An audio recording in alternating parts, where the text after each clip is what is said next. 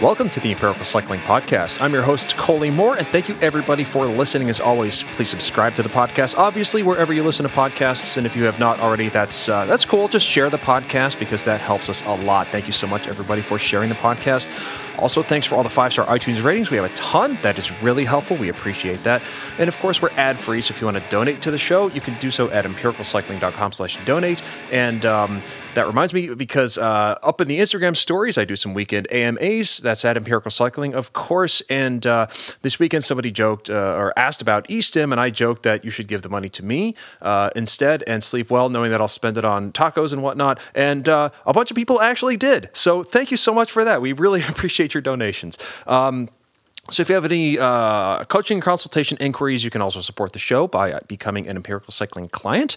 Uh, and of course, you can do so reaching out to me at empiricalcycling at gmail.com. And we do have uh, coaches taking on athletes at all times, all uh, ability levels, all uh, disciplines, et cetera, et cetera.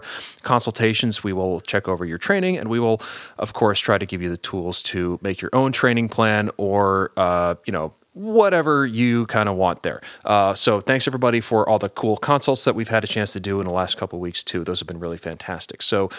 Um, also, one more plug. Uh, this is not really an ad because I'm not making any money off it, but uh, Water Bottle, W A T R B O D L, uh, reached out and said, Do you want to do a collab? I said, I don't know what, uh, sure. I didn't know what that was, um, but uh, it's uh, 10% off your full order. use discount code IT DEPENDS, all one word. I, I, believe all in caps. That's how it was given to me. So um, I just think their stuff is really cool. So I do have one of their carbohydrates shirts in the style of the Campagnolo logo logo, and uh, I absolutely love it. So, um, thanks, water bottle. And so, um, all right, so what are we doing today? We are talking to empirical cycling coach Katie Amon. And um, Katie is somebody who has had some experience with overtraining in the past, uh, both in swimming and in cycling. So we're going to talk about that. We're going to talk about her experiences with that and, uh, you know, uh, some tips and tricks to uh, to recognize and potentially avoid it. And a lot of it, of course, comes down to the basics as you might expect. And what kind of basics? Well, you're going to have to keep listening. So, and of course, we answer your questions um, on Instagram at Empirical Cycling Instagram. I ask in the stories before we record podcasts, uh, sometimes with like an hour notice and sometimes with a day's notice. I will ask for questions on the topic and we will answer them. So we also get to your questions at the end. So uh, that is the way to get your questions uh, onto the podcast uh, if you have any. So let's get right into our interview with uh, empirical cycling coach uh, Katie Amon. Thank you, Katie, for coming onto the podcast. Thanks for having me. Yeah, so I think, you know, um, one of the big reasons I wanted to have you on is because, um, you know, unfortunately, we're going to start with a downer because uh, you have been overtrained a couple times in your life. And that's a, a spot where not a lot of people really should be, um, in your opinion, or ever. Dare we say ever? Yeah, probably ever.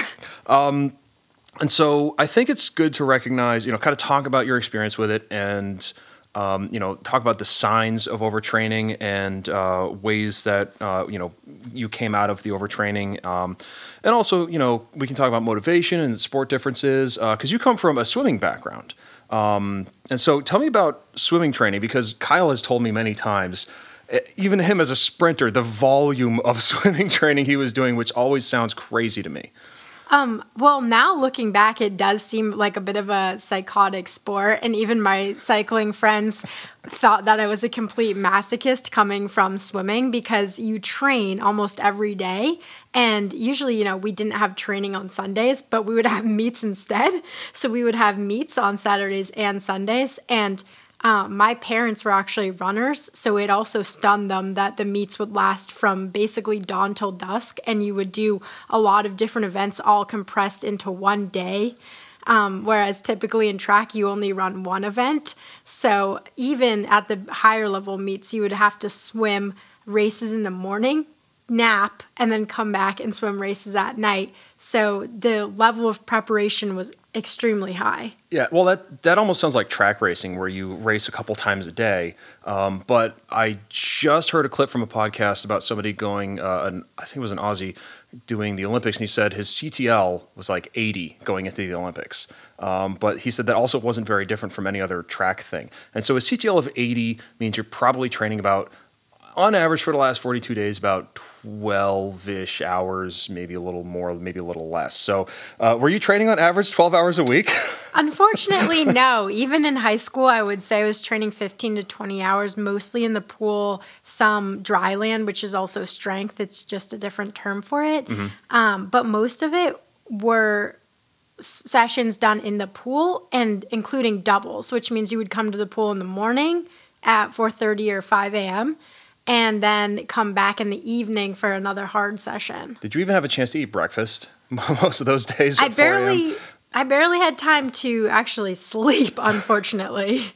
Wait, so about how much were you sleeping a night on average? Probably honestly 4 to 5 hours because I had so much high school homework doing, I'm very serious about my academics. So I would be doing calculus homework until 1 a.m. and then have to get up at 5 a.m. for training. Yeah. So is is this actual hero stuff that you would recommend to anybody?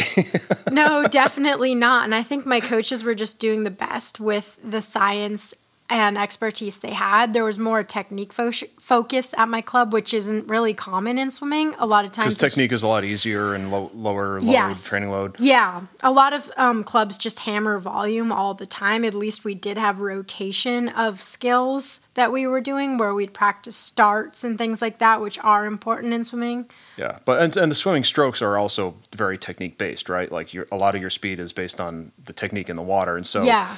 So that makes a lot of sense. But like you know, like Kyle, um, well, he's not here, but he would say that you know he was just doing just doing thousands of meters and just meters upon meters. Yeah. And I'm sure you know you knew people like that. So what years yeah. were, was this happening? Like what years were you in high school for this? So I mean, I think all of my high school career we were doing this crazy volume, and I remember I would also swim on the high school team, and we would do a high school meet on Friday evenings.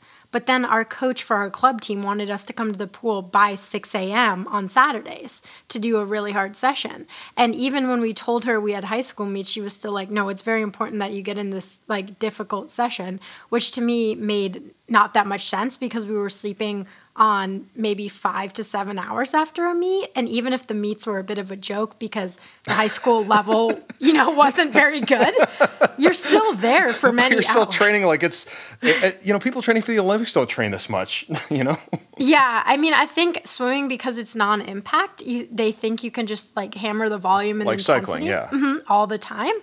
And I just I think it's very stuck in the 70s because there's nothing that it equates to power in swimming as a metric. Yeah. And so everyone just thinks that it's only volume all the time. Right. And uh, I think you and I, in a previous conversation about this, you had mentioned that the you know the coaches had kind of a meathead mentality about this like the more work you put in mm-hmm. the faster you will be on the other side. And you actually in high school is like saw examples of where that's not true with some of your yeah. uh, teammates. Well one of my teammates was a classic sprinter you know and she was kind of like lazy but she had really really good technique and she could always beat me in sprints. And it killed me because i was doing these crazy sessions. She just like you know wouldn't show up to practices. Probably for the better for a sprinter. just you know destroy everyone. And my coach refused to do sprint training with us because the mentality was like you're going to be um, a distance swimmer or a 400 IM swimmer, which means all four strokes. Like you're going to be doing the hardest event there is. You mean you personally? Oh, the whole team. Or the whole team. Yeah. Oh. So the philosophy was we're going to be a 400 IM team because it's the hardest event out there. So we're going to train the hardest we can, even if you're a sprinter, which really does doesn't make sense to me. But it was just this, as you were saying, macho mentality. Yeah, yeah, and as a as a lazy sprinter myself, um, I'm I'm personally offended by your coach's mentality there. You know, um, and so also you know the years that you were doing this, uh, those were also the years of uh, the rise of CrossFit too, right? And I think yes. you had mentioned you had some some experience with the CrossFit stuff, and that's mm-hmm. really where you started to kind of go like, eh, you know, as if being a you know a 16, 17, 18 year old high schooler. Um, you know on four or five hours of sleep you know you're actually maintaining the training load not like completely going off the edge. But i think when we talked last about this um, the crossfit was really what pushed you past the edge right?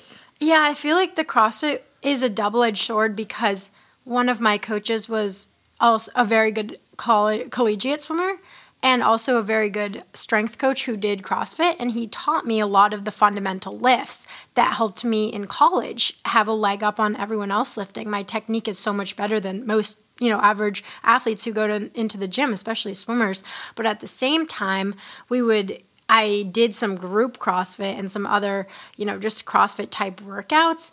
And I don't think those were super conducive to performing well. And I was even told that I needed to do this thing called like the Fran or something. It's it's one of those crazy CrossFit things where you do like 200 push-ups and you know 100 pull-ups or something. And I downright refused because I was 16 or 17 and I just felt that um, even with a meet coming up that wasn't my focus, it was still not going to go at all well coming off of a really hard strength training into a three day meet. Uh, I would agree with you there. um, so, well, how did your coach take that? Um, she was very angry because she wanted me to, you know, follow this plan and thought it was good for me to become, you know, mentally tougher. But I just had to shut it down because I knew it really wouldn't work for me. Um, all right. Well, so here's an aspect of, uh, of all this that we've never talked about before, which is um, what are your feelings on how that does or does not impact mental toughness? And also, do you think it's appropriate for high schoolers? Well, it's so interesting because at the time I was so into, you know, just swimming and my mom was pushing me to try other sports. And your and your mother also, uh, we should note, was a really fantastic runner uh, back in her high school college days. Like she was a mm-hmm. she was a Nike runner. Yeah, and she ran for Dartmouth, and you know she had the 10k record for a really long time, and she was pushing me to just do other sports. But I was very focused. I was on this one, you know, single track mindset, and so I thought that just by working harder every day, never traveling to see my family, like always just going to these workouts and never missing them, like and even missing like my friend's my best friend's birthday party one night, like I thought that was heroic um, and now looking back on it, I'm, I'm actually kind of bitter about that because I feel like I missed out on a lot of experiences and that my coach was saying, oh, you're going to make, you know, this junior national t- cut time. Like you just need to train more hours. I never made that cut time. And I look back on that thinking, oh, what if I had, you know, done all these other things? Yeah, if you had taken a night off and gone to a birthday party and had some cake, you probably would have made it. yeah, and I also remember at a meet I swam a minute slower in my a thousand yard freestyle, which is an event. It's how long is the event normally, so we can get a sense of how long a minute is relative to it? Ten or eleven minutes. You added a minute. To, it was wow, very bad. But it's because I went skiing the day before and didn't tell my coach. Oh. But I didn't really regret adding a minute at this meet I didn't care about, and I wish I took a few more of those opportunities. um. All right, so uh, so how did you kind of recognize, you know, even back then, the overtraining stuff, and also uh, talk about your motivation too? Because when you went to college, you went to Middlebury, which has a great cycling team, which you helped uh, really make blossom into kind of what it is now, uh, even through COVID years. Um, but you know, you went there, and um, yeah, tell me about um, how swimming went there, and like kind of how that got you into cycling. So it went really well my freshman year. I actually made the NESCAC team, so they only picked 24 um, women on the team to go, and I so made what's, it. what's NESCAC? Um, it's the championship meet between all of the um, Division three schools, sort of in the area. Mm-hmm. So like a New England, like, like yeah, like high powered swimming meet yeah. for D 3 mm-hmm. Cool. And I got into the for the 400 IM. I actually got some personal lifetime bests, which for some college swimmers really doesn't happen. And I made the, I think the B final and scored points for the team in two or three of my events, which was a big deal. Um, but coming off of that, I felt kind of depressed because I was no longer swimming year round. College swimming only goes from like November to February. So I was on this listserv for the cycling team that I you know, put my name down in the fall of thinking I would never go to one of these meetings. It's just that one of my mom knew one of the kids who was running the club. uh, so I put my name down, you know, just politely. And I got an email from them saying, you know, here's this home cooked meal. So I just wandered in one day, one night to this dinner. I'm like, okay, I really, you know, I've only ridden a bike in a triathlon. Like, I'm not very good at this, but might as well see what it's all about. And my friend Will, who was also on the diving team, swimming diving team, was there and I'm like mortified because I'm not actually a cyclist at this dinner. But they were all so nice. They were explaining the sport and everything. And I walked away thinking, yeah, that's something I really want to try. And so, how did you? Um, so, how did you go from deciding to, uh, you know, go get free food to quitting the swim team?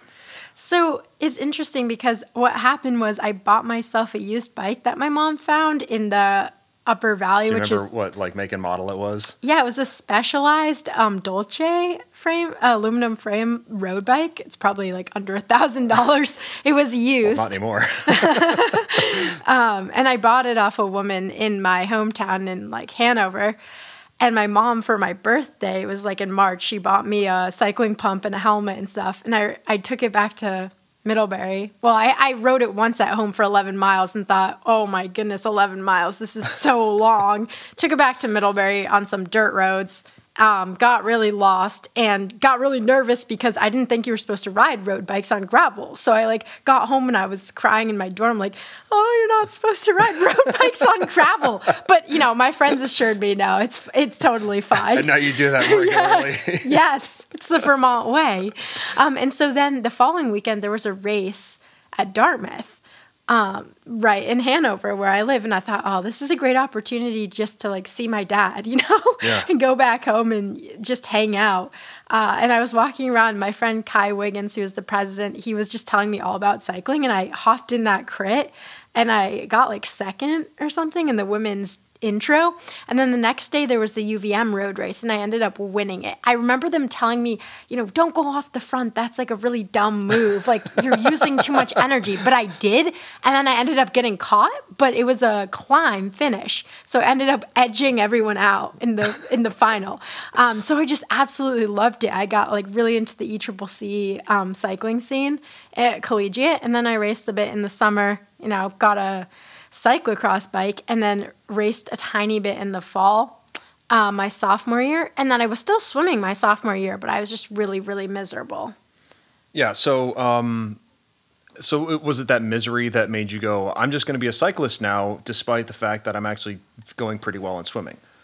Yeah i mean my sophomore year was terrible in the pool like it was so bad i didn't even make the championship team i just every single day came to practice really really depressed whereas freshman year like i was told i was one of the only people who seemed to genuinely like the sport Wait. So how did you?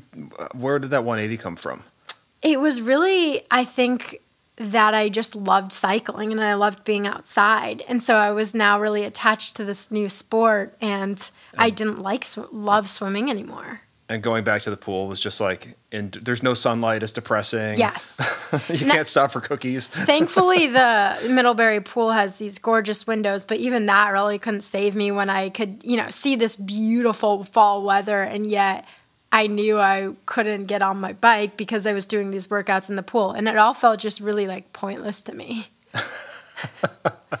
um Well, and so, um, and so, how was your cycling training initially different than your uh, swimming training? Because I imagine that uh, you know being able to sleep in and sleep you know more than eight hours was just certainly a help. Uh, I imagine being able to wake up and have breakfast instead of running to the pool was a help. yes. Um, so tell, take me through that a little bit. It's so funny because the reason I loved it was that I didn't train. Like my training was just going out and doing hard shit on the bike, which is, you know, it seems kind of dumb, but it's what I needed at the time because I was so sick of, you know, 10 plus years of intervals in the pool. I couldn't think about doing one more interval on a bike. That just sounded like misery. So I found this friend, um, Whitney, and she kept texting me to go out for rides. And she absolutely was thrashing me. I didn't even know you were supposed to eat on the bicycle. So she's like, you know, taking out these cookies and waffles and eating, and I'm just clearly bonking. I didn't know the term at the time. Uh, and she's dragging me all around Vermont. I'm like, I thought I was. I thought I was a good athlete, but this really puts it into perspective. Wait, you had never? How long were your swim workouts and you never ate during them? Um, about two hours, maybe three at the longest. Three hours, no food. Um, with the three hours, I would bring a, maybe a little bit of food, like a sports drink, but honestly, only for the meets, I would take Clif um, Shot Bloks, but otherwise, not a huge um, component of fueling for swimming. And so, um, excuse me. So the uh, so the cycling was really nice in that like you just kind of got some time to just do whatever. Yeah, I got to do some really like cool challenges. Like I was told by some of the senior men in the cycling team that these gaps around Vermont were super iconic to ride, but they're really difficult. And they almost said it as if like, hmm, you probably couldn't get up one of those. So, so it was a challenge. I was extremely determined to prove them wrong. And so poor Whitney, my new friend, quickly became my partner in crime for going up these giant gap climbs. What was your favorite? Middlebury? Because you were right there. Yeah, probably Middlebury, but I honestly loved App Gap because the view at the top of it is just so stunning. That's true. It is, especially like in the summer and the fall. I've to, actually I haven't gone up in the fall and seen the foliage, although I bet it's still shoulder to shoulder with leafers up there. Yeah. um, all right, so why don't we talk a little bit about uh, your cycling training then? Because um, now we're past the swimming overtraining, and now you are riding and you are enjoying it, and you are sleeping and eating and eating on the bike finally. Um, so, uh, so what was the next step in cycling for you? Like, what made you get really serious about it, and how did uh, kind of let's build into how that went wrong? So my junior year, my junior fall, I actually quit swimming. That's when I realized I was miserable. But in this process, I bef- before um, quitting, I was also mountain biking. My friend Farid and Annika talked me into this. Love Farid. Idea. Best guy ever. Um, and Farid, if you're listening, uh, I hope you're doing well. And Farid convinced me that, you know, you should come to all these mountain bike races with me. So me, Farid, and Annika were like the Middlebury trio. And then I had this brilliant idea in my head, which was, oh my goodness, we could go to collegiate nationals. That sounds really cool. So we actually went out to Montana and competed in collegiate nationals. And then I started um, at, right after that, I came home and was competing in cross, and I quit swimming.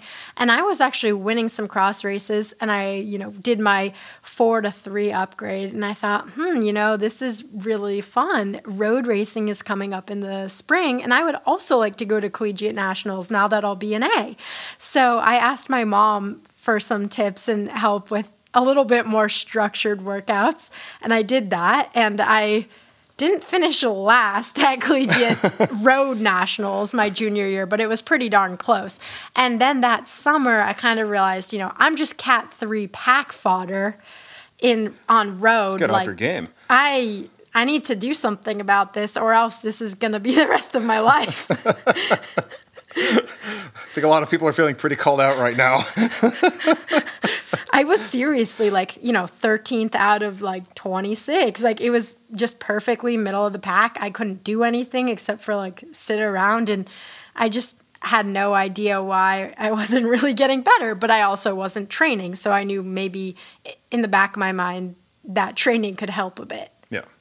So, uh, so you reached out, you got a coach, um, and so you got faster for a little while and then um, and then things kind of went sideways. So tell me about uh, tell me about the getting faster, and tell me about where uh, things started to go wrong a little bit. So December of my senior year at Middlebury, I hired um, a coach. I didn't even really have a power meter. I had a heart rate monitor. My mom gave me her power meter after making a deal with me to clean out my entire room in exchange for the power meter, which was pretty epic, if you ask me. And I got this power meter, so I started training with power with uh, this coach. And no, I really, really loved this coach. He took me from being Cat 3 pack fodder to winning elite races at the regional level and, you know, having my Cat 2.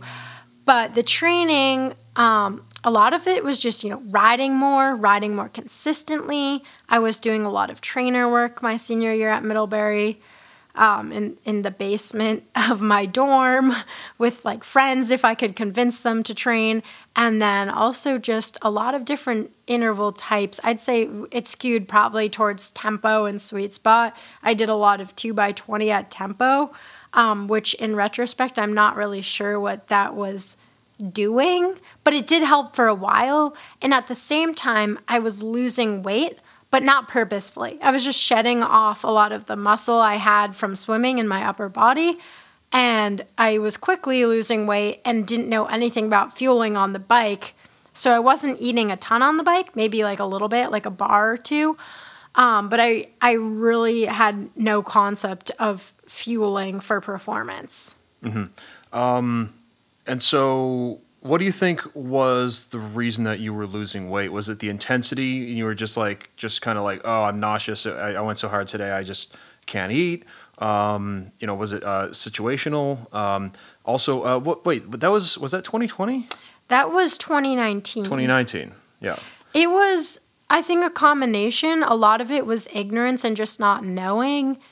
Part of it was, oh, this is kind of cool. Now I'm going, you know, going to be faster and yeah, another thing was just thinking, oh, you know, I don't like gels, so too bad. I just I'm not I can't find nutrition that works for me. I'll just try and get down what I can, but otherwise I'm just going to have to deal with eating less.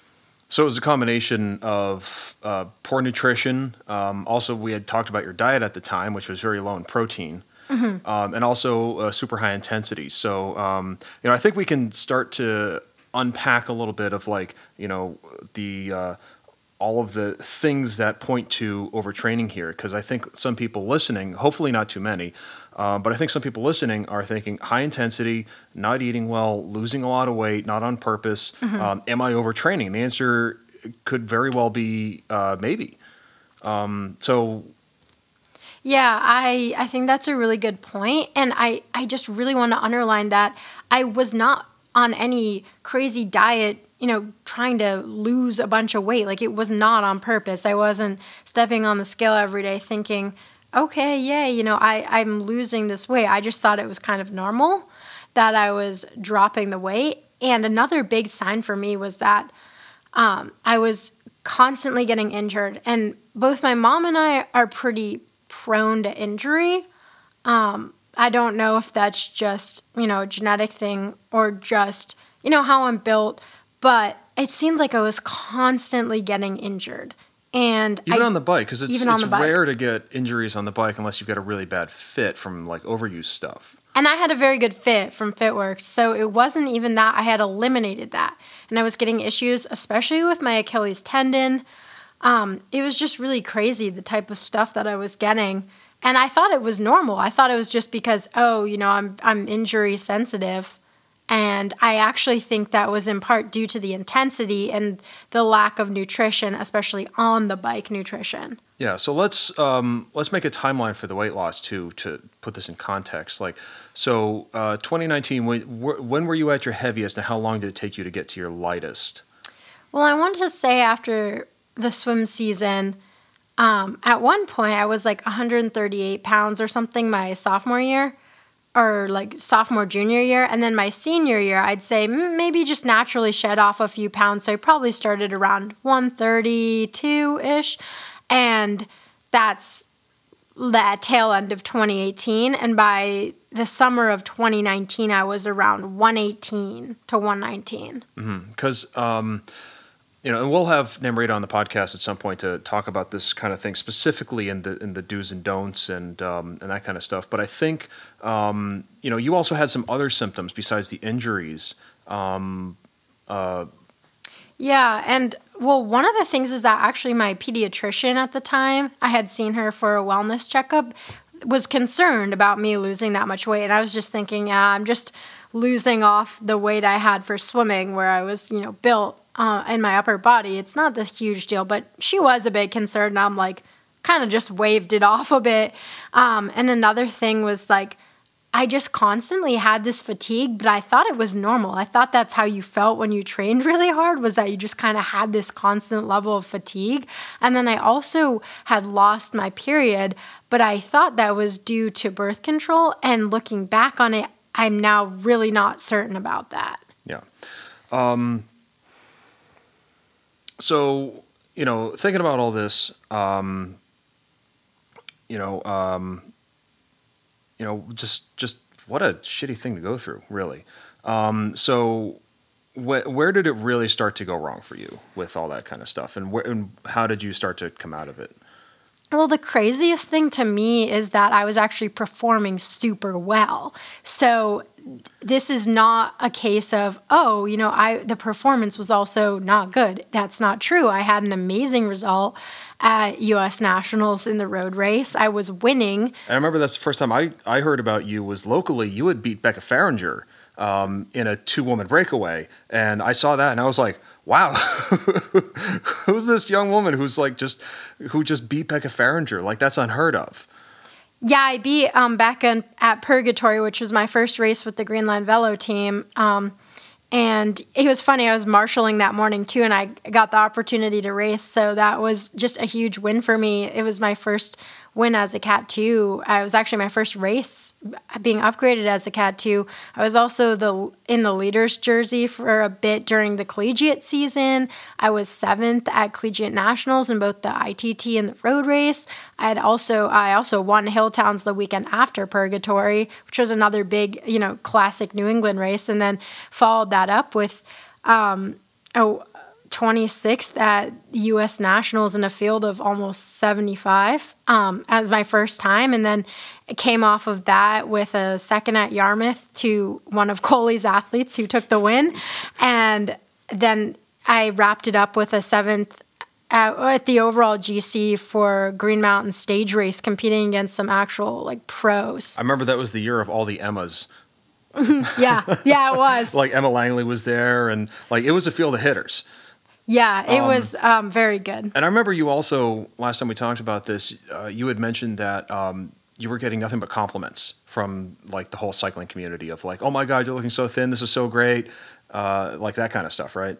Yeah, I mean, I think people noticed, and someone even asked me, like, "Oh, I wish I could get to that weight. Like, how did you do that?" And I was like, "Oh, it was like an accident." You're like, "I haven't eaten protein in like two months."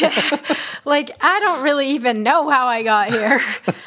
and my coach, like I every once in a while would ask for nutrition feedback, but he wasn't a nutritionist, and so I think he just didn't really know the extent to what what this was a like how this was a problem for yeah. me. Did you have regular contact with him too? Yeah, he was amazing with communication too, and I think this is just something that I mean, the variability and the struggle is so different, even with my athletes. Some people really nail it and they don't even need much guidance from me. And other people, I really have to ask, like, every long workout, how the, how is the nutrition going? Yeah, there are there are definitely some folks who uh, who need the prodding all the time because um, it's just one of those things. Like um, you just you just sometimes forget. You know, it's like sometimes I forget to put the dishes in the dishwasher. Um, and I'll just go by the sink and like, oh God, I forgot to do this thing again. And so I, I, I you know, I kind of understand. Um, I just thought everyone sort of had it dialed. And I was thinking about this today when I had to eat 90 grams an hour for my workout. like, oh, this is going to be hard for me. It's like, and you don't see that struggle when you're looking at people, you know, on Instagram or social media. It's like, it looks like they have everything so dialed. But then you hear about these world tour pros who are bonking in like, you know, stage four because they forget to eat in the rain. And you realize, Oh, actually, lots of people struggle with this. yeah, and their off bike nutrition is a kilogram of cheese or something. What's his name? I forgot. Mark Padun. Padun, thank you. um, okay, so, um, yeah, so where did I want to go from here? Um, so, uh, the place when it started really going wrong, it, it's interesting because we had the pandemic in 2020. And that's where I, you know, I was training by TSS like every day, trying to get a certain amount of TSS, which was, you know, very mentally taxing and just very stressful. So I backed off of that training told my coach, you know, can we please just train for the long run? Because we don't know how long this pandemic's going to last. We're really going to be in it for the long haul. I did some really good long riding in France when I was there for 10 days. Came back, you know, was just kind of, I mean, I was training, but I knew I'd be probably in it for the long haul. So I set a different goal, which was to Everest. And I successfully Everested on the west side of App Gap. If you've ever done the Green Mountain That's Stage race, race, side, yeah. yeah, if you've ever done the Green Mountain Stage race, you're familiar with that side. I did that 25 times successfully. and unfortunately, two weeks after that, um, I was riding with someone and got crashed out and broke my collarbone in a recovery ride. You never expect it will happen on a recovery no. ride, but um, when when the person you're riding with has a worn out chain. Uh, and they're sprinting. It's just a very bad combination. What happened to the chain while they were sprinting? Did it perhaps fall off and they, yes, they crashed? that's what happens. And you, you know, you get bucked over the bike. And I was just unfortunately uh, collateral damage in this accident. Also went over the bars of my bike, but was my companion was much more fortunate, and I was shattered my collarbone. Yeah. Um, and so, uh, actually, there's one more thing I, I, I think I want to touch on um, with the period where you were losing a lot of weight, which is that uh, looking at your power files from back then, like you were really not getting stronger. Mm-mm. And that's something that I noticed in in the training. I was looking at it, and then you you had because you would have like the occasional really good day, mostly and, during races. Mostly during races, and otherwise, it uh, like when we talked about it, it was like it seemed like it was like playing whack a mole with the good days, um, which is completely random. Yeah, which is never how you want to how you want to do it. And and you know, one of the first things I told you when you started training with me was I want you to have really consistently good days because I think um, from a runner you would uh, you would um, uh, you follow what's her what's her Alexi? Alexi Pappas. Yeah. yeah. Um, she says something about like 30% of your days, like a third of your days are going to be bad, a third are going to be fine, and a third are, going to be great, or something like that. Mm-hmm. Um, and so you were like, well, a third of my days in the bike are really bad. And that's, that's just kind of how it is. And it's like, you know, I think in some way, I think you kind of, um, you kind of just expect it to suffer. Um, mm-hmm. Between you know the, the, culture around cycling, um, that you know your peer group didn't know any better, um, and you know it's not an expert you know a, a, a, area of expertise for your coach and you also didn't know any better. Um, yeah and i think also even with the rule of thirds this is something i learned way after i was in that period of time. And even the days where you don't feel like so great i would say those are more meh than like being bad. Like it should be like meh okay feeling all right and then feeling really good yeah, well, you know, it's like I tell people that I'm coaching. It's like if if you feel like riding, but you don't feel like doing the intervals because you're tired mm-hmm. or like you're mentally you're not in or whatever it is, like you can just ride, and that's one of those meh days. Yeah. But you feel fine doing endurance. Yeah, days. yeah, exactly. But if you start doing hill reps, like then it's a bad day. Yeah. um, and so you know, and so that you can always turn like a bad day like that into a kind of a meh day. Yeah. Like I wanted to go hard today, I just I just didn't. I also think as um, those days a bit of like, oh, maybe the work stress is just really high. It's not even that the training's going so badly. It's just, uh, you know, all the mental stress from the work or whatever you're doing. Yeah. Um, okay, so let's get to your collarbone break um, and um, your your uh, recovery, shall we say? Because it, it, wasn't really intentional recovery, and I actually uh, wrote a journal article kind of about this, which is that you know even if you're injured, you can still recover. Well, it's only part of the journal article, but you can still kind of recover. Like when you get a cold, mm-hmm. like the number of people who have like gotten a cold, taken a couple of days off the bike, and they're like, "Oh my god, I feel amazing!" it's like it's really crazy because I actually really relate to watching um, Kate Courtney's 2018 mountain bike season. She got injured in June when all of the you know World Cup racing was happening, and enough to put her off the bike, you know, but she was still able to train a bit. And then she ended up being world champion in like early September, late August. And there's kind of this theory around maybe this low level injury that forces you to take time off the bike can actually be a really good thing. Like you know, Lea Davison has talked about this too with her mountain biking. She's gotten injured and come back even stronger from it. And so I do wonder if that, you know, that break time um, helps people get some recovery they may not have otherwise planned. And yeah. this same thing happened to me. Yes, Van der Poel is a really good example. Like, yeah, he he injured his back in the Olympics last year, and uh, and this spring he was coming back, and um, and as soon as I saw that he was like gaining form and going really well, I picked him for every race he started. Um, yeah, people were asking me like, like, who's your pick for this race? van der Poel. Who's your pick for this race? van der Poel. And I, I was right sometimes, and I, I looked like I was smart, but a lot of the times I was not right because it's bike racing, and even the best don't win all the time. But um, I was super stoked. I, I, I, I think I tweeted something like this, like, this is the mm-hmm. freshest we're ever going to see him. Yeah. And, you know, and you know, overtraining. I mean, to take this to you know pros that we watch and are fans of, mm-hmm. like I think it's taken out a lot of people. Like we're lucky that Tom Dumoulin came back into the yeah. sport, and I think overtraining got Marcel Kittel. Mm-hmm. I think it's a really serious problem, and we don't, you know, know it as much. But even Jenny Rissveds, she was the 2016 Olympic champion in mountain biking. She came out in 2017 had to completely step away from the sport because she had a really serious eating disorder. And guess what? She won an Olympic medal while going through having an eating disorder and serious depression. So it's just a reminder that people can look totally fine um, externally, but they can be going through all of this um, and taking a step back can actually make them even stronger when they do decide to come back if they do and sometimes they don't and that's a you know that's a huge shame Yeah, but I, you know, obviously, I think if it gets to that point for some people, um, you know, it's just they're doing what's best for them. You know, Yeah. it's like it's like for you, you- like you didn't ever think about stepping away from cycling. You were like, I just want to keep getting faster and faster. And how do I do this? Um, and so when you broke your collarbone, you got a couple months of real serious rest and recovery. Yeah, and I actually gained back 10 to 15 pounds, which um, is really healthy during an injury. You know, you need a lot of energy to heal.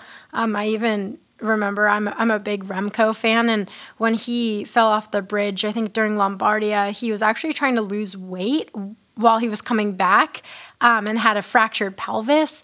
And I cannot think of a worse mix trying to heal an injury while also losing weight. And it progressed his injury for, you know, an extra three or more months. And so I always keep that in my head as the exact opposite of what, you know, most athletes want to do. Um, and I just let myself gain the weight back. I didn't even think about it. Well, and this this kind of goes back to the podcast that we uh, did with Fabiano, and I'm trying to have him on again as soon as he's done with some other stuff. Um, but you know, I was like, so what? How should you? We were talking about um, you know illness and, and training and recovery from it, and uh, and I was like, you know, how do you eat? And he was like, just eat a you know good balanced diet. Like don't don't try to lose weight. Just kind of just you know maintain like just you need the energy. You're, you're and I asked him Mm-hmm. Yeah. how, how much energy energy does your immune system need, and he was like a ton. Oh yeah, yeah, and I'm sure like the bone just needs so much energy to heal, and mine thankfully healed completely and the properly. right, and the right ingredients like protein and calcium and all sorts Mm-hmm. of stuff. Yeah, and um, you know, I probably was low on protein then, but I still was just eating whatever I wanted to heal from the injury. And I also worked pretty extensively with my physical therapist on coming back.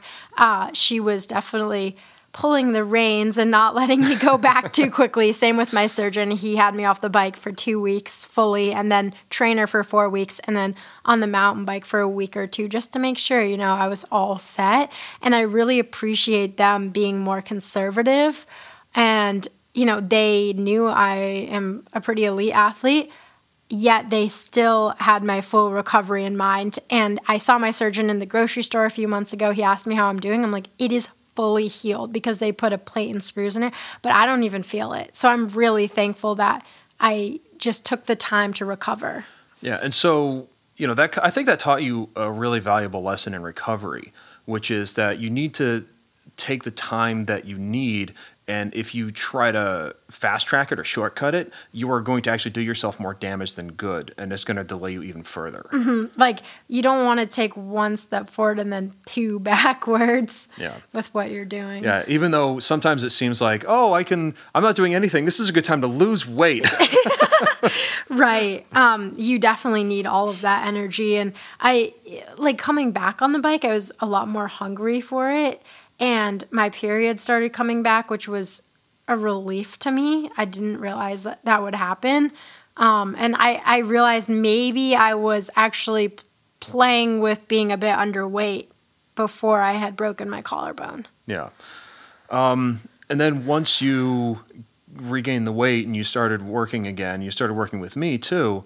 Um, you know, I think. Uh, well, why don't you why don't you describe like the difference in the approaches uh, from previously to uh, you know working with somebody a little more a little more deliberate who has a little. I, I don't think I'm an expert in a lot of stuff, but I think I have a little bit of knowledge in the right areas where I can at least push you to like talk to the right person. You know what I mean? Yeah, well, you were super helpful because you showed me how I was riding endurance at way too high of an intensity. Like my old coach had me doing it at at 70 to 75% of my FTP, and it was just too Which, darn which was hard. how many watts? Because I remember exactly how many watts you, like it actually was. I think it was like 174. It was a very like specific. Yeah. 174, I think. right, and um, and when I actually looked at your data, um, I and you know I, I we chatted a bit and we went out for a ride. I think one day, um, and it turns out your actual endurance pace, like the top of it, was like 130. Yeah, it so was. So you were at 45 watts high on endurance pace. And so what was that like, just by the way? 'Cause Oh, I'm I- sure some people out there are doing it. I didn't realize that you're not supposed to like sit in your shower after you go on endurance rides and feel completely cracked and just No. eat literally anything in the house because clearly I wasn't eating enough on the bike. Like you should come home and you know want to eat a lot, but like I was like you know eating every possible thing in the cupboards at that point and just sitting in my shower thinking, "Oh my god, I'm so sore." And in like the second or third hour of endurance rides, I'm like, I'm not to make this average power. Like I was always really stressed out about the data, like looking at it like, "Oh my gosh, I need one more like TSS like whatever point." And I also had this thought and my mom even told me like, "I think you're riding endurance too hard." Like even um who is it who Seiler even says that, you know, the range is massive. It's like 50 to 75% of threshold power or something. And my threshold power wasn't even set right. So I was just working off of completely incorrect variables and thinking like why am i so dead and i think it was contributing to my injury too um, and then meanwhile i also could barely do like four minutes at it, like repeats at ftp like i barely did any ftp i never did any vo2 max ever i wasn't familiar well, with because it FTP was VO2 max work at that time. yes, but I really wasn't familiar with true VO2s. I had just been doing so much anaerobic work, like one minute all out, one minute rest, things like that, and then two by 20 tempo. So I was never really working. I mean, I did sweet spot, which was probably actually threshold, but I never did actual, like, long threshold interval training, and I never really worked on my volume either. So the aerobic focus was really missing for me. Well, and, and I remember looking at your run into GMSR 2019 and just just generally being horrified. Yeah, there was a week where I got injured because I was just doing these crazy intense um, intervals. I was sprinting up the backside of App Gap for like a minute, 12 times, all out with like four minutes of rest. And then, you know, doing a three hour endurance ride done way too hard the next day and then trying to do like, you know, 30 second or one minute intervals a day later and thinking, why am I getting injured? Well, tell you why now. Um, okay, so let's let's uh, let's come back to uh, to present now. Um, yeah. So um, so what else? Uh, what else about the shift in training focus uh, kind of surprised you? Well, my consistent we my consistency was dog shit. Like before I came to Kolie, like it was just so all over the place. Like on my worst day, I would feel like my FTP I couldn't even get to 200 watts. On my best day, I was flying at like 250. Like it was really crazy. Like I just it, on my worst day, it was going to be just a complete nuclear meltdown. And on my best day, I'd be doing something that You'd be, would you'd be the one dropping the bombs. yeah, that would make my old coach actually question my power meter, which it wasn't that. It was just the fatigue and also I had we had a really hard tr- time at first Kolie and I figuring out what my actual FTP was because every day it felt like it was changing because of this consistency issue and I have some blood flow problem to my legs where I just need a ton of warm up. Um, and my body's very sensitive to like fatigue and, and rest and stuff. And so we it seemed like sometimes we were almost over resting me and then I would go into a race feeling way too fresh and it wouldn't feel good. And so we kind of had to figure out like, oh, like when you're fatigued, you feel better, but you you can't get the full fatigue security blanket. Only a corner. I did tell you that, didn't I? yes. Well, because because I, think you had gotten used to being so overtrained, um, and um, and you know I think if you had you know obviously I think if you had stayed there longer, it would have been really really bad for your health in the long term and for and for you just staying in the sport in general. Um, and so I think you know I'm really glad with where you are now. So um, so let's talk a bit about you know the change in strategy for like your nutrition, for instance. Well, now I actually eat on the bike, and I've actually, so in April of 2021, I just realized I really needed help with nutrition. So I. because I had because you had described to me what you ate for a day, and I, I tallied up in my head about thirty to forty grams of protein. It was very disastrous. And I was like, why am I hungry all the time just eating so many carbs? Like, I know in cycling, we all talk about how great it is to eat carbs. And uh, people don't eat enough carbs, but trust me, that is that was not my problem. My brother, my mom calls my brother the carb king, and I'm probably the carb queen to that. So we're we're experts at it. But with protein, um, I haven't been historically so great with that. So I decided I really need some nutrition help. Like I wasn't. I never even looked at the back of most food, um, in, like ingredients. Like I didn't even know what the macros were. Like it meant nothing to me. I never looked at calories, I never counted anything. And not in the good way of being like, you know, just, oh, let me eat how I'm feeling and this will all work out. It was like, I don't even want to know because I'm scared what this will tell me. um, and so you started working with Namrita. Yeah, and she was able to really de- demystify things for me and I, you know, I still work with her because it's so helpful. I still just need every day the reminder of how much to eat during my rides. That really really helps me. Um, and I also started finding foods I really like. Like I realized that Scratch makes mix that I really enjoy and they make super fuel which is 100 grams of carbs in a bottle which for me is just a blessing when it's so hot or you're doing really hard intervals and you can't stomach as much real food.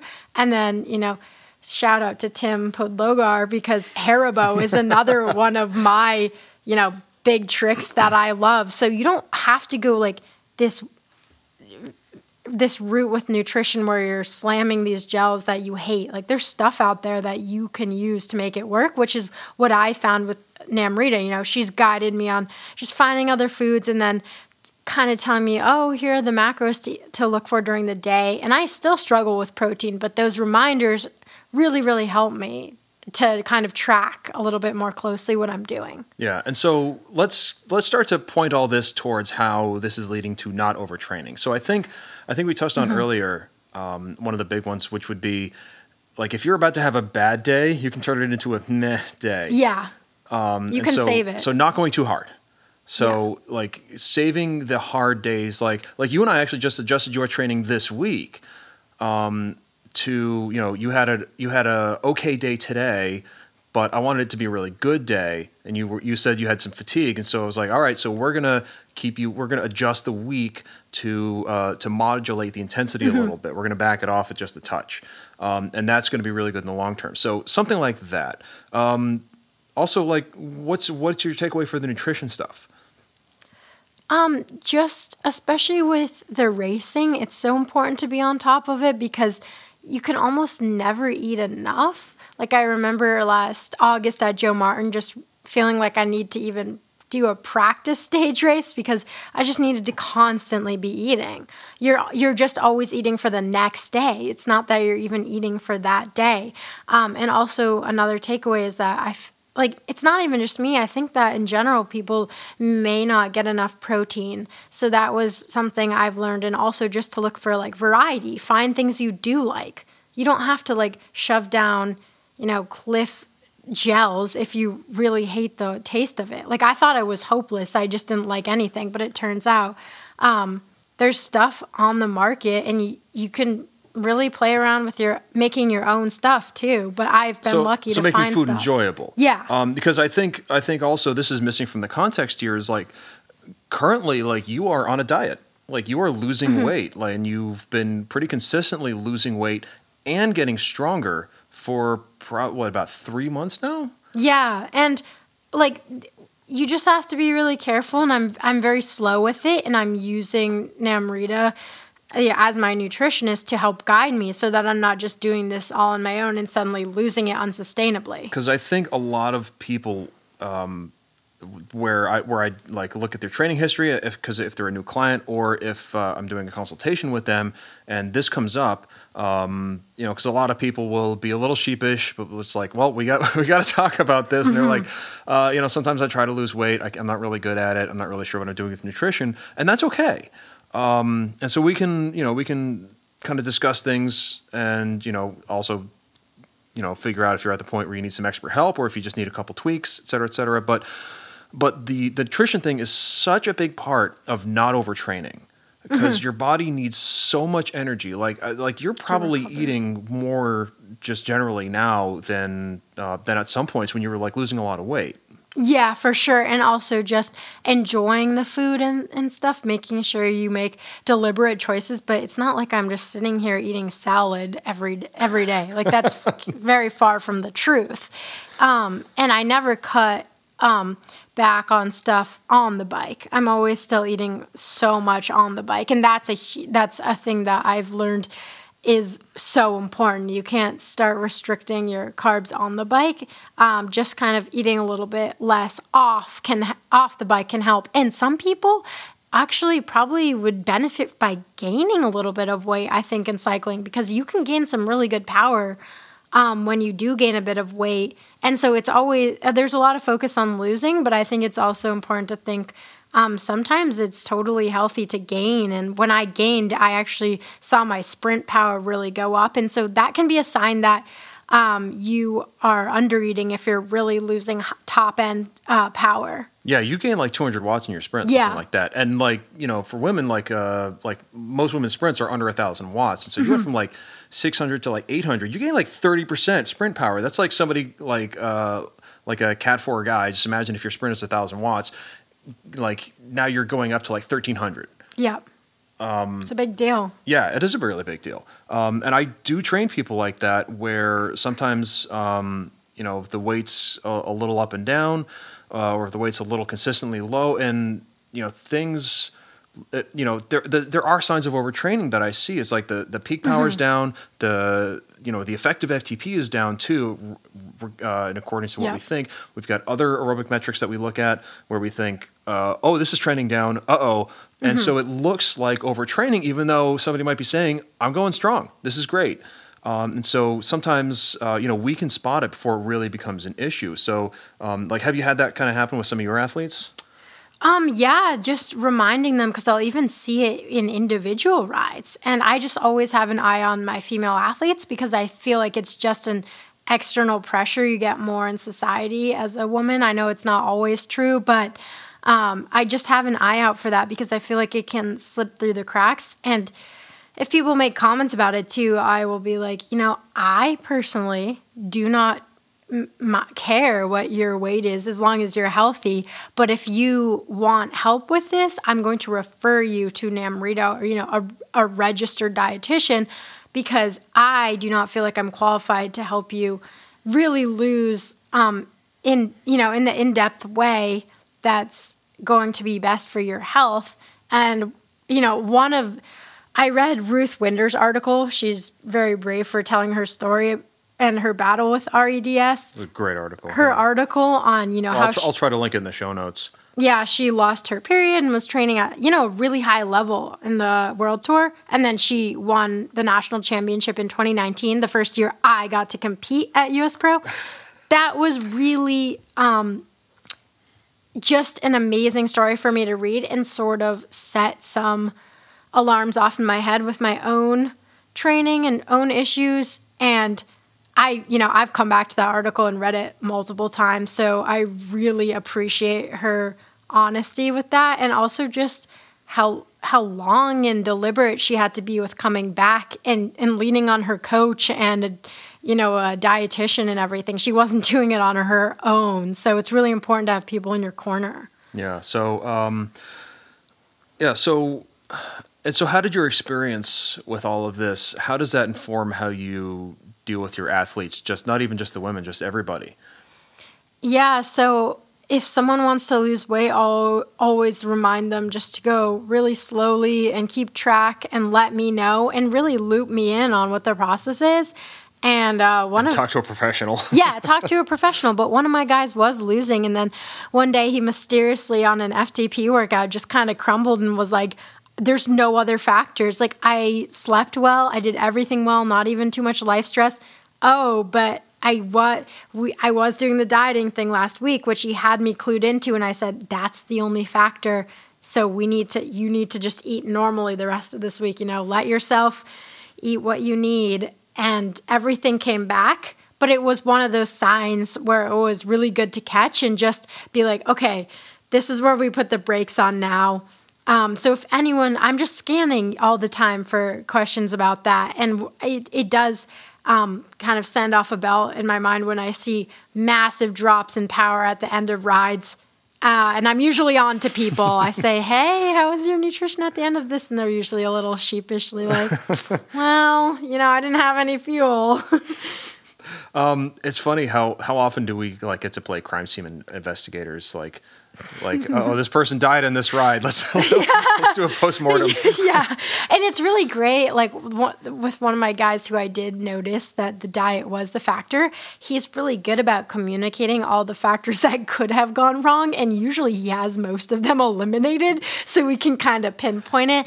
And i have some pro- issues with rest inertia as does he. And so whenever you know i always make sure to say okay, it's a Tuesday, so remember this could be a factor. And then we rule out, you know, all the sleep and stuff. And so it's really nice when people are track- tracking those other factors. So, you know, if someone says, oh, well, I slept three hours, you're like, hmm, probably the sleep and maybe the nutrition too. But if someone's like, no, I slept like a good 10, like I'm feeling good except for this one thing, you can be like, all right, now we're going to bore into the, into the nutrition question. Yeah. Um, yeah, so I think um, you know, and I think that's actually something that you're actually really great at as a coach is uh, like your level of communication as a coach is like above like the level that I would hold anybody to like as an empirical cycling coach. Like you are so excellent. Like you text your athletes all the time. Mm-hmm. I know this. Uh, I know I know Fabiano does as well, and Alex. Actually, I'm probably the worst about it from everybody. Um, but you know the that level of communication is so key. I think. And so, um, you know, so I think that's uh, that's another great reason that you are a really good coach. And one other thing that you actually taught me was that you're finding that you you can never really rest someone too much. Like not well, you, not you, i mean you, you can, can, but you can yeah. but but you say that oh you get nervous sometimes about get, giving someone a rest day and pulling back but usually that actually really helps them so i learned that it's a little bit better to sometimes take the conservative approach because if you have some doubts about whether someone's struggling with fatigue, they probably are, and that day could actually make a big difference. Yeah, well, it's funny because I've I've heard it both ways with some folks because I'm always obviously trying to really individualize everything. Mm-hmm. But uh, I heard from somebody, uh, oh, this athlete of yours says that you uh, you usually put in too much rest, and I'm like, uh, I don't think I do. so other people are like uh, yeah, uh, wow, this is a really hard week, or you know, it like it goes, yeah. it cuts both ways, and yeah. I'm always trying to adjust. Okay, I, have got my notes. Like I know this person needs a little more rest. I know mm-hmm. this person needs a little more training before a race, or something like yeah. that. So it's it's it's hard to make the balance. Yeah, and sometimes some of that comes down to what works better for people's taper. Like I actually kind of like doing threshold going into races, like a bunch of threshold. So I'm one of those people who doesn't want to do like threshold. You like to thrash your legs. yeah, like, I do. You have a you have the best race. Like your best race last year was the Joe Martin Crit. Yeah, I like which to is thrash after my three legs. Three hard days in like 90 degree humidity Yes, I like a, a, few hard days to open the legs up. Three days of so, hard racing to open up for the Same happened to me at Green Mountain Stage Race too. I do really well with some hard racing beforehand, so it's just something I've been learning. I'm not, and, and it was true even for me in swimming. So knowing your own self is really good, but I also think there's a caveat to that with rest. It's like I don't like specifically. I don't like a ton of rest going into a big race but I like I love rest in general. Yeah, like like I, I, get fatigued pretty easily. Like yeah. I want the rest normally. Yeah, but you know, I think with you, one of the solutions is to instead of uh, thinking um, you need another training day, mm-hmm. like yeah, you can do a training day, but it's not going to be like a training training day. Like you're not going to go hard. It's going to be an endurance ride. You're going to go out on your mountain bike and have fun, yeah. and you're going to be riding, but it's it's going to be like you, you're riding Right. and you need the riding to you know either gain or maintain fitness mm-hmm. but it's not like full bore intensity and i think that's probably one of the one of the biggest differences uh, if i might say so between your training now and your training previously is yeah, like the, that that delta stuff. in the intensity yeah and the fun stuff and just having it be a low cognitive load but also not you know super intense while you're doing it yeah and also i think a lot of the ways i assign training rides it's like impossible to fuck it up you know, like if I tell you to go out and mm-hmm. ride five hours, like I don't care what power you did it at as long as it felt sustainable and you felt still you know, you're going to be tired at the end, but you should still feel like you've got a couple really good efforts in you by the time you get home. You shouldn't feel empty. Well, also another really nice thing about that, Kolie, is that I got to ride with my mom, and I get to ride with my mom a lot more because you know she's a good athlete, but I used to feel like I had to do this 170 watt, you know, um, endurance ride that was not going to work out for like, my like mom. some professional athletes we know. Yeah, exactly. And it turns out that no, my mom is a very strong cyclist and I can ride with her and it's great endurance. She's always worried that I'm going to fly away from her, but it's actually perfect for me. Yeah, and uh, well, I get that question a lot too, which is, um, you know, was this ride too easy? Uh, and I will almost always say no. Yeah. like unless you're doing like 50 watts and then coasting for 10 minutes, uh, that's going to be too easy. But honestly, I've seen effective uh, training rides be as low as like 45% of FTP Yeah. for endurance pace, and it's still fine. Or you know, somebody doing like a seven eight hour day where they there's like you know probably one to two hours or more of built-in like Mm-hmm. stops for mechanicals and coffee shops and like Yeah. that kind of stuff it's still as effective as if uh, in some ways sometimes that as if that person had done the whole thing just riding Right. I almost feel like I'm a bit of an anomaly now because I don't like going to the fast group rides and stuff. I actually like riding with people who are a bit slower than me because I know it'll guarantee that they um, it'll be a better pace for me because everyone around here seems to like to race up the climbs because in Vermont we have a lot of those. But for me, that's just doing constant efforts over threshold. And you know, once in a while that's fun, but unless I have a friend who understands endurance training, I have a couple of them, you know, who are my pace, then it's kind of better to go with someone who's a bit slower. Like my mom, you know, she's not slow, just she's a bit slower than me, but it's perfect because um, then it's it's what I need for longer longer endurance. yeah so so uh, so let's get katie's top three tips for like avoiding overtraining and uh, or even and then why don't we do top three tips for like recognizing overtraining because i think we kind of touched on it but let's uh, let's make some bullet points here So I think number one is to like really dial in your nutrition. So that can really help.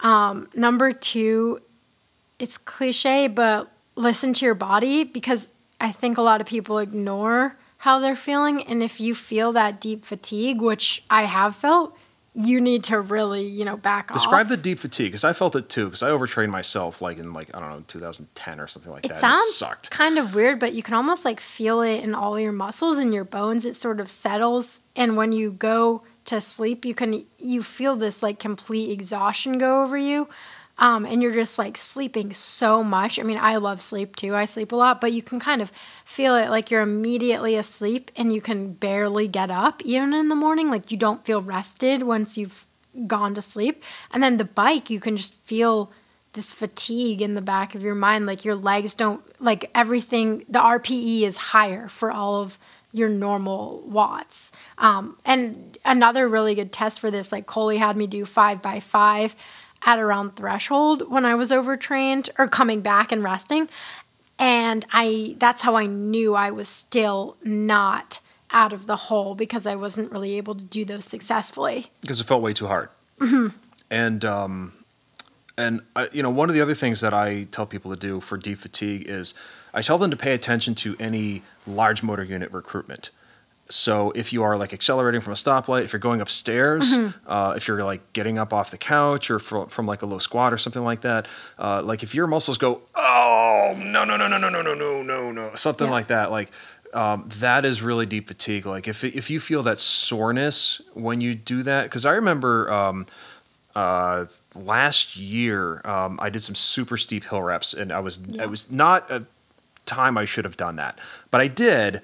Um, and I think I was, uh, and I was barely aerobically trained at that point, and not that I am now, but um, and I was, you know, grinding a low gear for minutes, um, and then I was I was sore for like two and a half weeks after that, like not walking around, Yeah. but like if I accelerated, you could feel I it. could feel it. And that's one of those things where I was like, "Oh yeah, that's what this is like." And I knew I should not push it. I like I avoided the gym. I avoided riding hard because I knew that that was a sign that like that I had really done some damage to myself. Yeah, and I think um, number three that you asked for too um, is that For avoiding overtraining. for avoiding overtraining, I think less is more. So, mm, like, if you really are struggling and time trialing for your life on threshold, uh, just stop the intervals for that day. Maybe just complete the volume at a low intensity, but less is more. You know, two or three interval sets a week is perfect. Doing five or six just because, um, you know, you can is not really a better strategy because I feel like there's we're in a bit of a culture of more is more, like we were talking about with swimming, like heroic efforts. But let your easy days be truly easy and your hard days be really hard. And I think that'll get you so much farther because if you're doing two or three interval days, like really push on the intervals. But on the on the off, go really, really easy. And I see easy rides that I'm like, um, you should ride with me because I do 80 watts. I really take easy days easy. Yeah, and that's like a third of your threshold.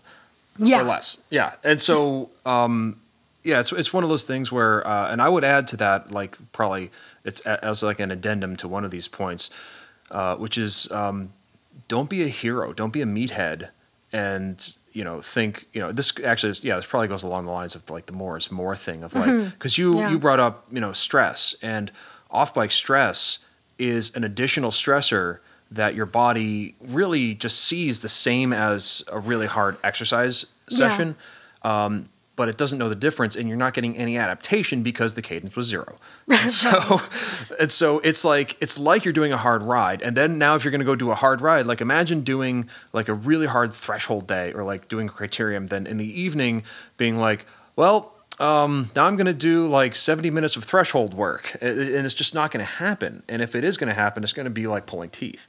Um, and so, you know, that Yeah. kind of adds to your point there. And I also think even with racing, the less is more thing is is really good. I actually um, really like Steve Magness, who's a running coach, and he wrote something like "less is less." And that's okay. That's a good thing. so with racing, it's like, do you really have to go to every, you know, local race on your uh, Tuesday, Thursday, Saturday, Wednesday, you know, every possible event in existence might not be the best bet for like overtraining or over racing yourself. You can really dig yourself into a fatigue hole. So I always think about that. Like, um, I think people are just scared sometimes to really commit to a race and really Well, focus. Well, and it. also I think actually we can say that some people are scared to commit to rest yeah, because yeah, they're I scared of that think too.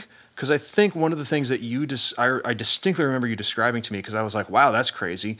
Um, it was when you were like under eating and overtraining. You said that you know by the end of your rest week. You didn't want to get back to the training because Mm-hmm. at the end of your rest week you still felt like you needed more rest, but Yeah. that after after like a week, Yep. your legs would start to feel open again. Week two would be okay, but by the end, you were dreading week three because you were so Yeah. fatigued already, and then you couldn't wait for the rest week. And I just remember that thinking that how much sense that made, and also how horrible it is. Yeah, it's like a very bad philosophy. And I think if you really commit to the rest, like that two weeks off in the fall, um, I mean, that's really, really amazing. Um, I think, you know, as I had mentioned with Steve Magness, he, he even has a Twitter thread on what makes um, the best athletes like really elite. And one of the things is that they can turn it off. And Yeah. that's what that's what off. rest that's what rest is right they're using the rest effectively to turn turn that switch off but then when they're ready to perform they turn that switch on Well, that And was like, well, you read that Niels uh, van der Poel article where he was like, he was like, I'm tired, I'm going to rest. That's so important like it, and it sounds so um so silly because it's like so it seems so obvious but you know everyone in college always told us to sleep nine hours and not a single soul did that so i think it bears like repeating that maybe instead of going out and like you know smashing this group ride or something like you take that day to be more restful go easier on the bike um, and you can get other things out of life from that too Yeah, yeah, and- and the more I, you know, it's funny. The more I dig into the science, the more, the more even the science says, look at the basics, focus on the basics. Um, all right, so that was what was that? Three signs of Uh, Over- oh, three tips to avoid overtraining. So three. How about three signs of overtraining? Because we kind of got to. Yeah. We kind of did one already, which is that deep fatigue. Yeah. Um, well, one of them is um, if you're um, someone who menstruates, uh, losing your period is probably That is a big canary in the coal mine. sign. Yeah. Um, and you know, for men, it's this deep fatigue can be another sort of Yeah. Also, that you're um, loss of uh, loss of sex drive. yeah can be a loss big one of too sex for men. drive for men. And um, another another one um, would be I think oversleeping is probably a sign. So they're getting too much sleep. You know, you need to constantly nap. You're you're sleeping like 12 hours every night. You're like falling asleep at your desk in class or at work. You can barely pay attention. Yeah, yeah, and and you know, and and it could be different for other people too, because I think some folks probably don't have a problem with the sleep. Maybe it's, like- flipped even Yeah, because maybe some it's people or Yeah, some people even have the opposite where they can't sleep at all because Yeah, you know they're true. so wired. Yeah, so yeah. can be flipped flipped on that one. Um, and just generally, I think like focus. Maybe if your focus is all over the place. yeah. For me, that's a big one. Is like, like I can tell that I'm exhausted if my focus is off, or if like I had a hard workout. Like today, I I rode Mm-hmm. my bike for an hour this morning, and then I went to the gym a couple hours later, um, which before a podcast because I'm actually fairly tired right now is probably pretty stupid. So I, I hope I don't Yeah. sound too sleepy. Number three is also um, injury. I would really look out for injury.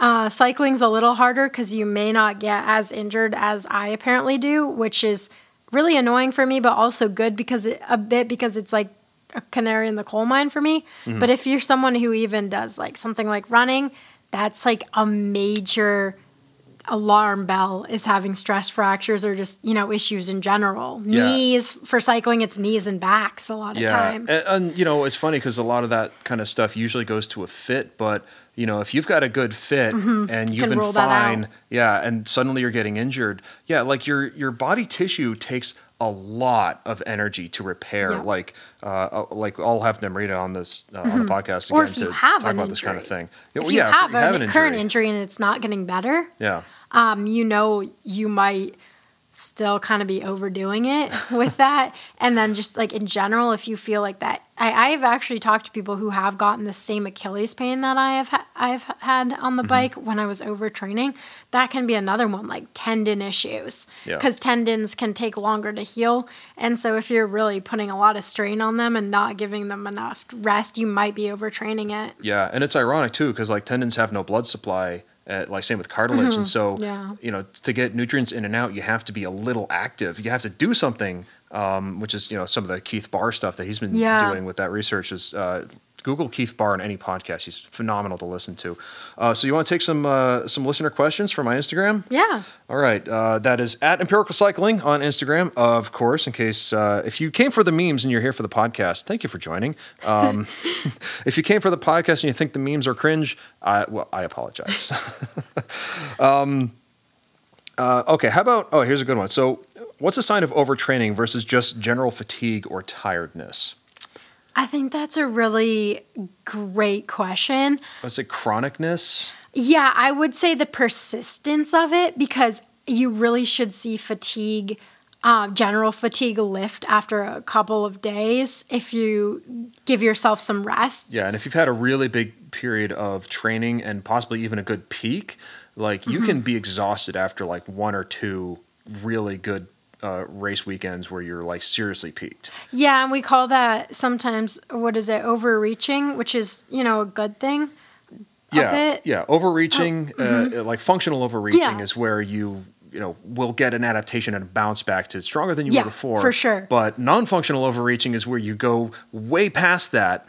And yeah, and you're Yeah, and then you're screwed. Like, and now You're you're, you set your own yourself back. grave. Yeah, and I've I've I've done that too. It sucks. And also, I think another thing about that is you might feel it a bit coming into the end of the block, but then when you have that rest week, you should feel good by the end of that. Mm-hmm. And if you don't, that's a big, big red flag. Uh, well, it's not the biggest red flag because I mean, I mean, a lot of people uh, will come out, you know, especially after like a hard block of like threshold work or VO2s Mm-hmm. or like race racing or something like that. Like, you know, if you need an extra week, take it. That's fine. Well, that's what I you mean. know? It's just a red flag to maybe you need another week. yeah, like yeah. to you need some more rest, but Yeah. it does not say you're overtraining. But you know No, the line sure. between overtraining and just being you know Yeah. tired is it's fuzzy. Yeah, it's fuzzy. Uh, okay, so could overtraining be identified with blood work before uh, it happens? And my understanding of this, I'm not a doctor or anything like that, but my understanding is that there is no physiologic sign that anyone Mm. can find that correlates with overtraining. Um, it's not glycogen depletion. It's not. Um, it's, there's no blood work signs. It's not.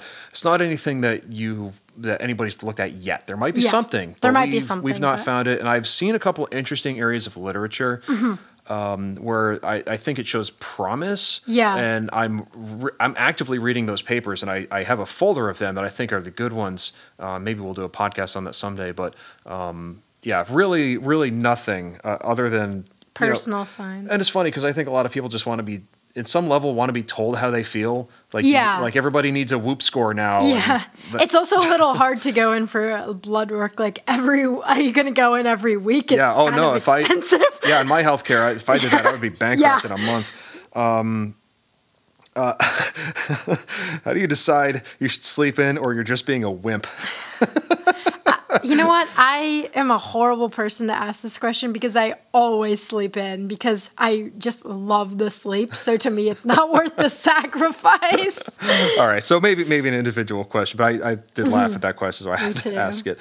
Um, uh, yeah, so how to eat off the bike from overtraining, focus on a lot of protein intake. Yeah, protein is definitely a big one, Yeah. but also like just, you know, talk to a professional about this Yeah. stuff. Make sure you're eating enough. Variety. And a lot of people actually, I would say, who think that they are eating enough have calculated their basal metabolic rate off of a um, off of a online calculator, but that still underestimates Yeah. Mm. your uh, your energy needs because you have non-exercise um, uh, energy uh, expenditure when you're walking or Yeah. just existing or thinking. Uh, it's called NEAT, non-exercise activity thermogenesis. Also, if you notice a food group is really missing and you're not purposefully cutting it out like you're a Yeah. vegetarian, you um that's like probably a red flag if you're like I never eat like a fruit in my life or like a vegetable. Uh yeah, that might be a little bit of a sign. yeah, you might need some micronutrients in your diet. Um, fastest way to bounce back from overtraining. There's not a really fast way to do it, and you've you've done it like twice Un- now. well, unfortunately, I think the fastest way is to not rush it. Like you were saying, like the faster you try and rush the process along, like it can take people. I've read articles on this, like a year. It can take people over a year. So if you're seriously overtrained, that's it can be you really need professional help to get out of it because it can be a months long process but hopefully it takes it can take you weeks if you're really smart about the way you Yeah. navigate it Yeah, and um, and uh, in the last like two years, I've taken on a couple athletes who were who were quite overtrained, Mm-hmm. uh, yourself included. And the first thing I tell everybody, if they hadn't already taken time off the bike, is take time Yeah, off the bike. yeah. And sometimes it's the first time they've ever done it. And um, really it's it's really a good time to reconnect with your cats. Yeah.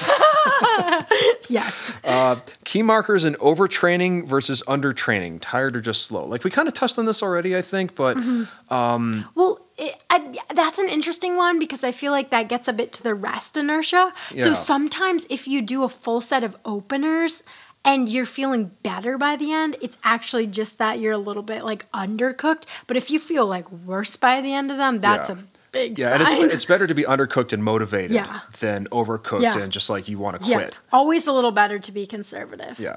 Um, uh, you know, uh, we definitely touched on that. Um, comments, yeah, we did that. Um, do you think sweet spot almost every day can lead to overtraining? I would say no.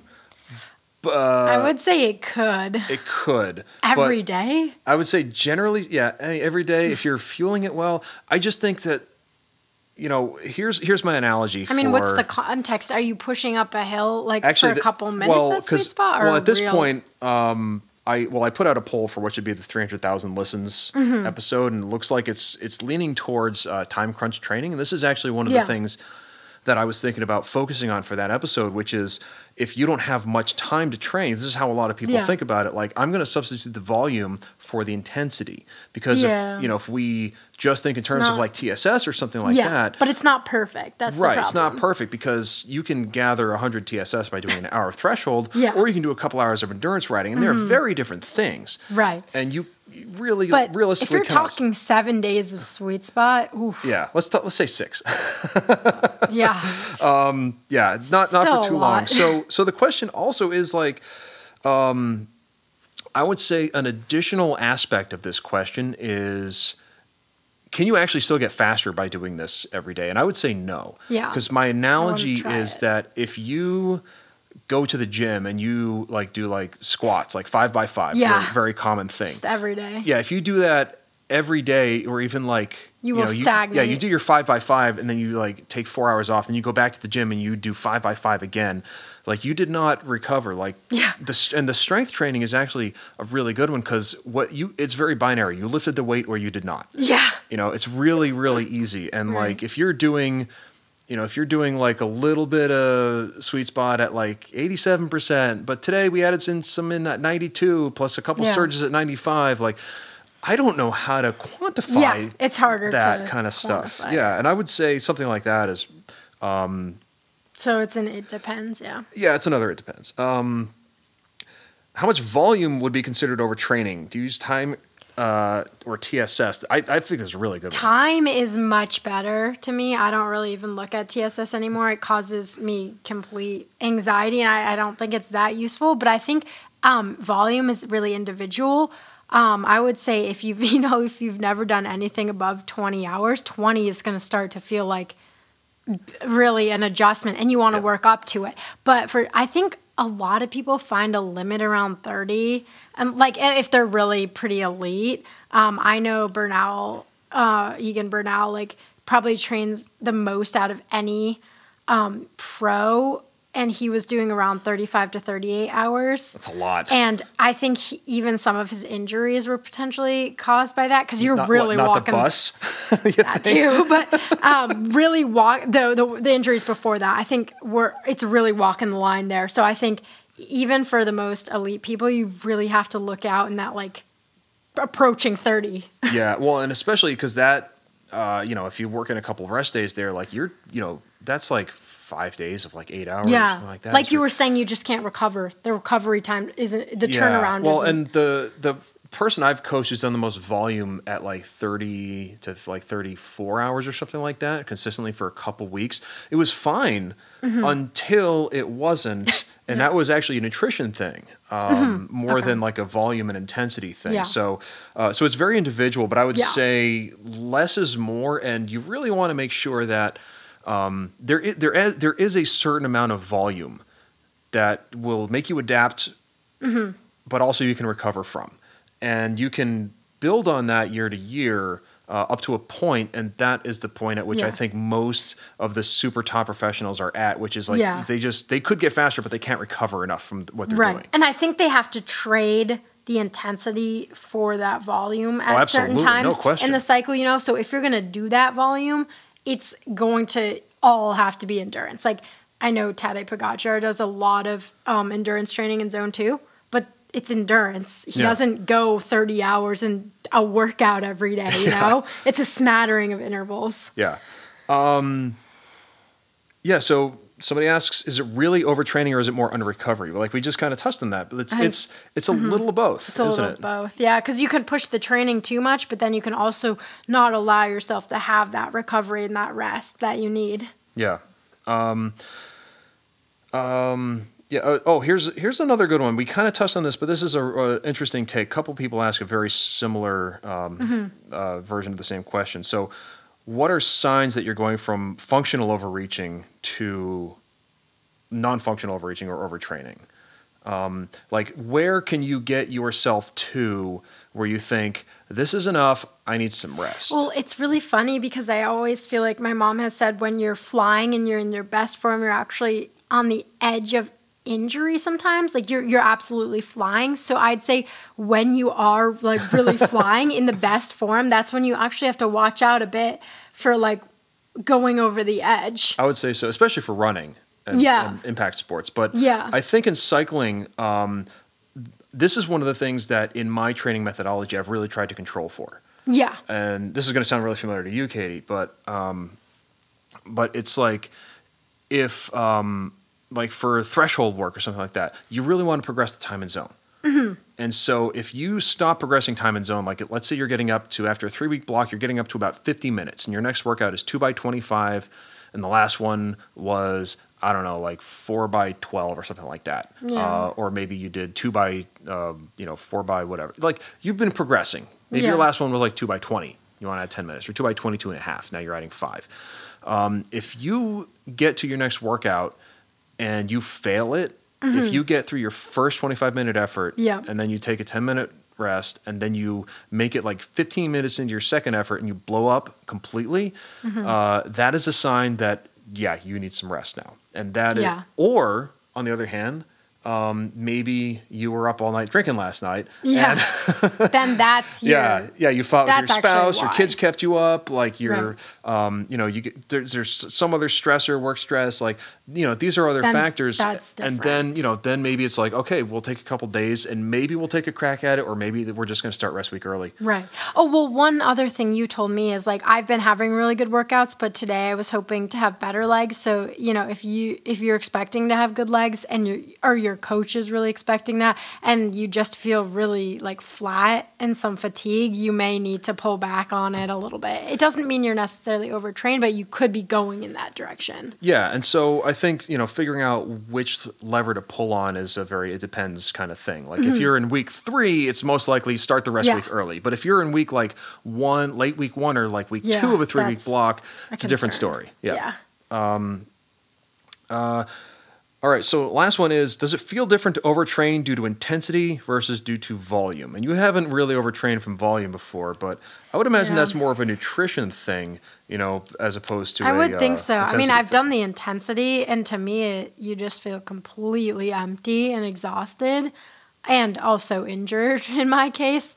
Um, the volume, you know, I was hitting up against that, but I, I almost think it's because I went out a little too hard um, on the first and second day. And so that made the rest of it a bit harder. So I think some of it, I mean, if you're truly keeping the volume at endurance, like, I think you would just suddenly feel the elastic snap a bit. Um, you know, you you think that, except that when I've trained people for ultra, that's not what seems to happen. It- Interesting. It, seems like it seems like they can just kind of keep motoring forever as long as they get enough food. Yeah. And at some point, Well, what that's what I mean. The elastic stops when you don't have pro- enough food. Probably, Yeah. you can't turn it around quick enough. Right. Well, you coach some ultra people too, Yeah. and um, and you know, obviously, the nutrition is such a like you know Yeah. such a pivotal thing in events that long. You know, over a couple Yeah. days or even that weeks. can lead to a complete collapse if you, Yeah. you know, don't fuel it well at some yeah. point. But like, let's say you are fueling well. yeah, Uh, you know, the volume over training thing. Um, you know. I would say, you know, I would guess it would look like you can't really do anything harder Yeah, than what your yeah. body will let you do, and you know, anything because at higher intensities. Yeah, this bear that's been chasing you for like three weeks now is just still well, chasing sometimes you. from, from my away from athletes who come off of ultras, it's like they can't get their legs back. Like any interval set we're trying to do, it's just a disaster. They Yeah. just need to keep resting and resting, and they keep feeling that fatigue Yeah, well, over and over I remember every the day. first time I coached somebody through Leadville. Uh, he he needed like I just gave him like you know a couple days off, Yeah, and I was like yeah. easy spin. you think they're going to 50 be well- okay? Well, I was like 15, 20 minutes. I, I did I No, knew I didn't yeah. know when he was going to be okay. Yeah. So I just said, "You tell me when you feel fine." and so at some can point, be he felt fine. long. Yeah, I think it was like just about two weeks for him. Yeah. Before we even started doing more deliberate, easy stuff. Um, Yeah. And then gradually building into it, uh, into harder stuff for I think cross. But yeah, yeah, it, it I've seen it where it's it kind of It, it could be a month. disrupts the whole summer if someone doesn't properly rest and then you can tell because they're just you know always feeling a little bit of this effect from Mm-hmm. the volume of the ultra and you really have to pull back on it like really hard on them and they may just want to keep going but you're like yeah. no And sometimes people will say they feel fine, and then things will go badly. yes yes they they they don't quite know that they're actually fatigued and i Yeah. think this was happening with me too in 2019 um, but you can see all the signs in their training and their data and stuff and you often there to, are some signs that things are going very badly. yes Um, you know, and even with people who are you know stubbornly saying that they're fine. Yeah. Um, but at the same time, I remember uh, I remember coaching someone through a um, through a cross America race, and um, I think uh, afterwards I was just like, you know, you're done for the summer. You just come back and tell me when you want to start training again. And it was months. Yeah. And That's you know, natural. Yeah, I think she said it took probably two or three months till like Yep. the walking again was normal. But like Yeah, that was also her walking is good. first her first um, uh, event of that duration. And Yeah. she had done some similar, you know, kind of, but you can't really prepare for something like that. Yeah, I do get a little worried when people are saying any like walking or impact is really hard and they feel okay on the bike. I still get a bit worried if it's a long ultra they're coming off of. Yeah. I still want them to feel okay walking around. Yeah. Yeah. So, um, yeah. So that's that's a bunch of non-answers, and it depends. so I, th- I think we did a pretty good job with that. Um, so yeah, Coach Katie, thank you for coming on the podcast. Thanks so much for having me. All right, so thank you again, Katie, for coming out to the podcast. That was a really excellent discussion. I hope everybody listening uh, learned a lot, and um, I hope in some way that you cannot relate. you know what I mean? Um, but if you can, uh, well, obviously, uh, take a nap, get some extra sleep, take a day off the bike, and have some ice cream. So, uh, of course, if you want to reach out to empiricalcycling at gmail.com, uh, Katie's roster is usually pretty full because she's really good at what she does uh, as a coach. And so um, it's always worth reaching out if you want to work out, work with her or if you want to work with any of our other excellent coaches, including myself. Uh, I may have an extra roster spot open at the moment, and that is on the 10th of May, 2022. So uh, feel free to reach out and. Um, you know donations up at empiricalcycling.com slash donates thank you everybody for all of those. And uh, you know if you want to ask any questions up in the instagram at empirical cycling uh, up on the weekends. Also we do some amas and uh, i'll be putting up stories whenever we're recording a podcast. So just keep an eye on those. You don't have to respond or you don't have to ask a question if you don't want to but um, i uh, yeah if you do want to ask a question ever that's the place to do it. So thanks everybody for listening and uh, we'll see you next time. Bye